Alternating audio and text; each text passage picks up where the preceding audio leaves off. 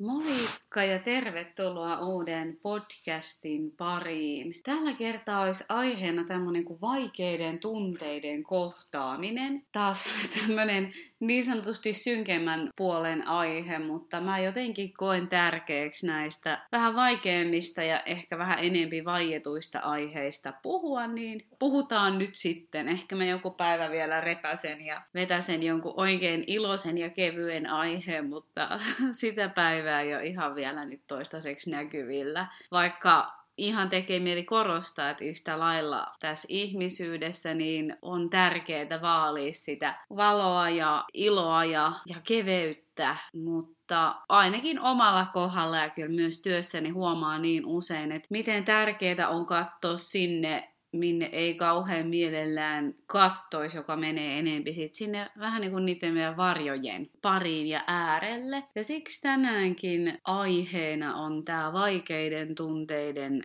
kohtaaminen. Nyt tällaiset vaikeat tunteet, niin mä en nyt tarkoita näillä mitään ihan sellaista, että voi vitsi ärsyttää kun sataa, vaikka nekin voi tietysti olla vaikeita tunteita, vaan puhutaan enempi tällaisista aika voimakkaista tunteista, niin kuin esimerkiksi vaikka mustasukkaisuus, viha, syvä ulkopuolisuuden tunne, yksinäisyys, riittämättömyys ja semmoinen vähän niin kuin epätoivo. Ja nämä on usein sellaisia, että äh, me mielellään näistä vaietaan, me on opittu pitää näitä pikkasen ehkä hävettyinä, voiko noin sanoa hävettyinä, hävettävinä, ja sitä kautta on myös opittu niitä tukahduttaa ja kieltää.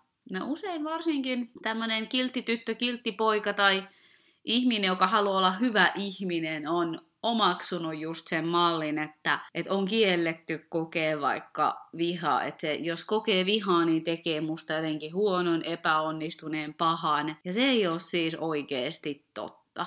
Mä tiedän, että se ei mene sillä niin kuin minunkaan jakeluun, että joku ulkopuolelle sen sanoo, mutta mä toivon, että me enempi vielä sitä, sitäkin käsitystä vahvistettaisiin, että nämä tunteet ei leimaa meitä tai määritä meitä jotenkin huonoiksi.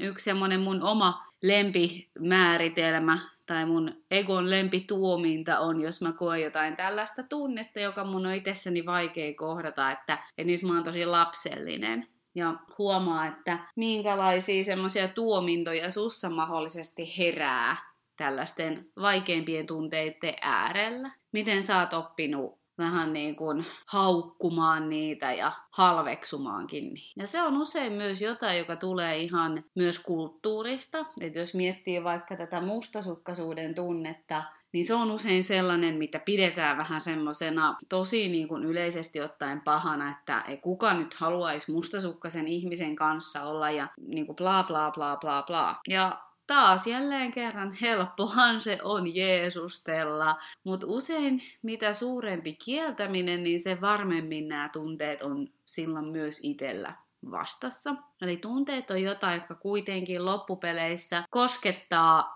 meitä kaikkia, enempi tai vähempi, mutta usein se paradoksi on just siinä, että mitä enempi me ei saada kokea jotain, niin sen varmuudella se on meillä jollain tavalla vastassa myöskin. Eli taas se, että tunne ei määritä ihmistä. Jos joku ihminen kokee mustasukkaisuutta, se ei tee hänestä mitenkään huonoa, pahaa tai lapsellista, vaan se on erittäin inhimillinen tunne. Tietysti on varmasti ihan viisasta oppia harjoittelee sitä, että minkä verran tunteisiin reagoi, ja se on muuten jo melkoinen hardcore-harjoitus. Eli taas siinäkin niin mä koen, että sen armollisuuden kautta ja erittäin semmoisen rehellisen, raadollisenkin rehellisen itsetuntemuksen ja hyväksynnän kautta me voidaan oppia sitä, että meidän ei aina tarvitsisi reagoida niillä samoilla tavoilla, millä ollaan tähän asti toimittu. Mutta toitotan tätä nyt vielä kerran. Yhtäkään tunnetta ei tarvi kieltää, yksikään tunne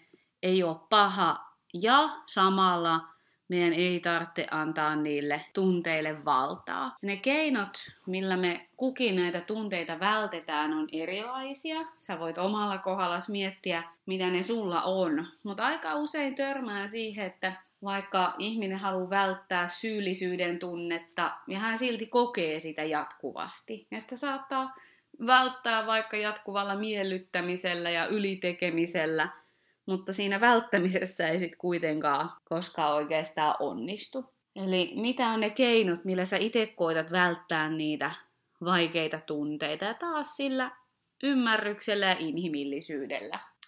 Vaikka meillä onkin näitä tuomintoja siitä, että mitkä tunteet on sallittuja ja mitkä ei, mitä on vähän niin kuin väärin kokea, niin me kuitenkin jossain syvällä sisimmissämme, sisuskaluissamme tunnetaan ja tiedetään, että tämä koskee muuten myös mua. Mä en ole aidosti tämän yläpuolella tai jotenkin tästä niin kuin vapaa tai sillä tavalla, että, että olisi jotenkin parempi, että minuahan ei tuollaiset ikinä kosketa, vaan itse asiassa usein ne aidoimmat ja rehellisimmät ihmiset nimenomaan tiedostaa ja myöntää, että heissä tapahtuu tätä kaikkea.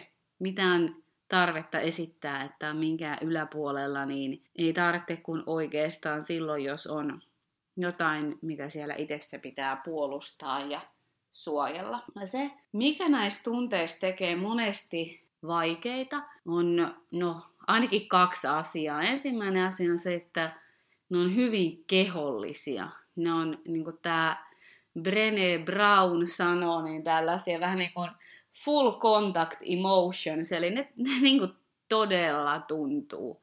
Ne on ihan niin kuin amerikkalaista jalkapalloa se niiden fyysinen tuntuma, ja se fyysinen tuntuma on erittäin epämiellyttävä useimmiten siis. Ja toinen, mikä näistä tekee haastavia, on se, että me liitetään niihin usein just joku tarina ja tai tällainen uskomus tai joku sellainen kipeä muisto. Eli miksi ne on vaikeita, ne on niin tuntuvia, intensiivisiä, voimakkaita, ja me liitetään niihin joku tarina, että mistä tämä tunne nyt kertoo, mikä on tämä ehkä ajatuskin, joka tähän tunteeseen liittyy. Ja koska tämänkin podcastin otsikko oli kohtaaminen, kääk, niin tarkoitus olisi lähteä menee kohti sitä, että mikä tämä tarina on ja sallii se fyysinen tuntemus. Ja nyt puhutaan jo ihan siitä aidosta hardcore itsetuntemuksesta. Tämä ei ole kivaa. On paljon kivempaa lukea mukavia kirjoja kuin oikeasti tehdä tätä. Vielä muistutuksena se, että se kieltäminen vie voimia. Me usein pidetään itsemme kiireisenä, tehdään vaikka ja mitä, ettei me jouduttaisi sitä myöntää. Mutta sitten joskus se elämä toimii niin, että me ei tavallaan enää pystytä kieltää. Me ei enää päästä pakoon. Tai tulee joku niin semmoinen meitä triggeroiva tilanne, että me vaan humpsahdetaan suoraan siihen kipeeseen tunteeseen, eikä meillä ole oikeastaan siinä kahta sanaa sanottavana. Se vaan niin kuin tulee. Ja silloin mun ensimmäinen vinkki olisi ihan alkuun vaan alkaa sallia sitä, mitä tuntee. Ja taas muistaa, että siinä on ero, että mä olen mustasukkainen, kun että nyt tunnen mustasukkaisuuden tunnetta. Tai minä olen vihainen ihminen versus, että nyt juuri tunnen vihaa. Ja tämä itse, itsessään on taas jotain, joka on helpompi sanoa, kun elää todeksi. Ja silti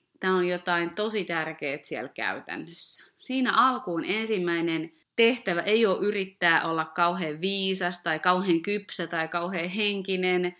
Se usein on vähän niin kuin sellaista, että me yritetään ohittaa se, mitä me todella koetaan, niin sellaisella niin kuin viisastelulla. Eli anna vaan itse alkuun ihan lupa sallia se, että mitä koet. Tunne ei ole sama asia kuin sinä, mutta sen tunteen tunteminen on erittäin ok ja erittäin inhimillistä. Riippuen taas vähän omasta taustasta, minkä verran olet tunteita aiemmin käsitellyt, mutta tässä kohtaa tosiaan niin kuin sanottu, niin ei ole vielä tarkoitus olla hirmu viisas ja kypsä, vaan voi olla ensin tosi viisasta miettiä, että mikä olisi itselleni joku tämmöinen terve tunteen purkamiskeino. Epäterveitä keinoja nyt ei välttämättä tarvitse lähteä listaamaan. No, meillä on jokaisella omamme. Joku ottaa sen pullon viiniä, joku lähtee ihan raivokkaalle lenkille, joku tekee jotain muuta. Mm.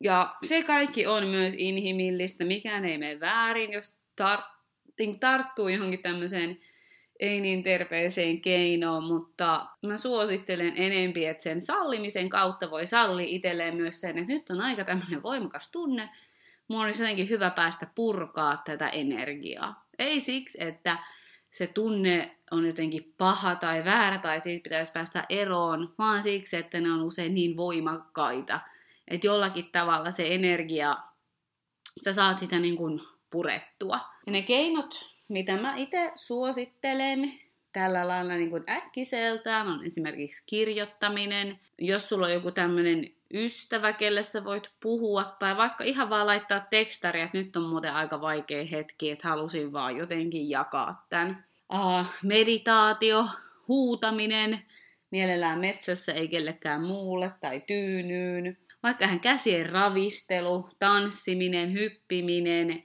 joku tällainen keino, jolla sä saat vähän sitä energiaa purettua. Tai sitten joskus ihan vaan se, että istuu tai makaa sen tunteen kanssa, tarkkailee vaan sitä, että okei, nyt tuntuu sydämestä tollasta valtavaa puristusta ja, ja paloa ja sille ei tarvitse tehdä mitään. Silloin se on, se on aika vaikea harjoitus, mutta jos sitä tekee, niin tulee huomaamaan kyllä, että yksikään tämmöinen fyysinen tuntemus ei pysty kestää loputtomiin tai ikuisesti. Mutta joo, se oli se ensimmäinen suositus, eli jollain tavalla kohdata ja purkaa sitä tunnetta. Vähän kuin sellaisella just let it out asenteella. Eli ei tarvi just tosiaan olla heti kauhean kypsä. Jos sä vaikka kirjoitat, niin kirjoita ihan just niin raadollisesti, kun se siinä kohdassa tuntuu. Aika sille viisaudelle on, on kyllä myöhemmin ja voi luottaa, että se sieltä tulee kyllä. Ja on tietysti ero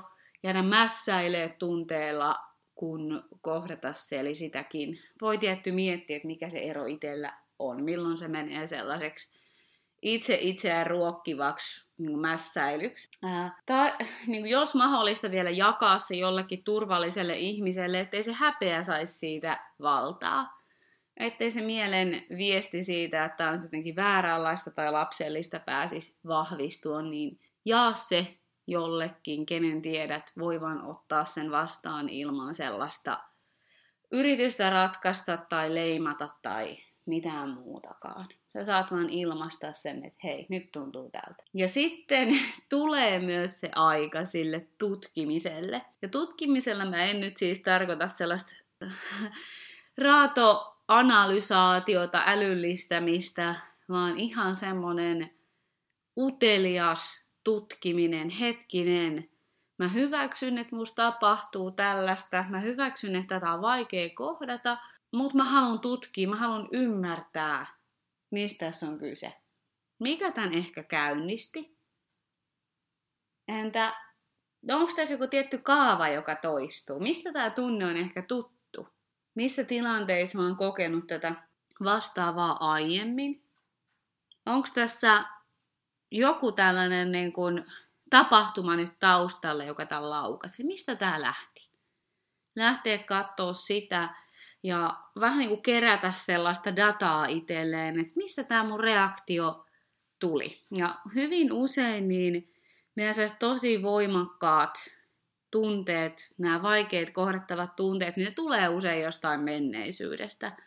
Jostain kipeästä kipeästä haavasta, joka on pitkään pitänyt painaa alas. Ja nyt me oltaisikin sit aidosti valmiit katsoa sen läpi. Ja se vaatii myötätuntoa ja ymmärrystä ja jopa sellaista kyvykkyyttä vähän mennä ajasta taaksepäin ja katsoa, että mikä on se, että mistä tämä on saanut ne juurensa. Esimerkiksi mulla hyvin usein vaikka äh, uusia perhetilanteessa tai perhetilanteessa nämä vaikeat tunteet kun nousee, niin kun mä oon siinä kohtaa, että mä oon valmis niitä katsoa ja tutkia, niin mä huomaan, että niiden juuret on ihan mun omassa lapsuudessa.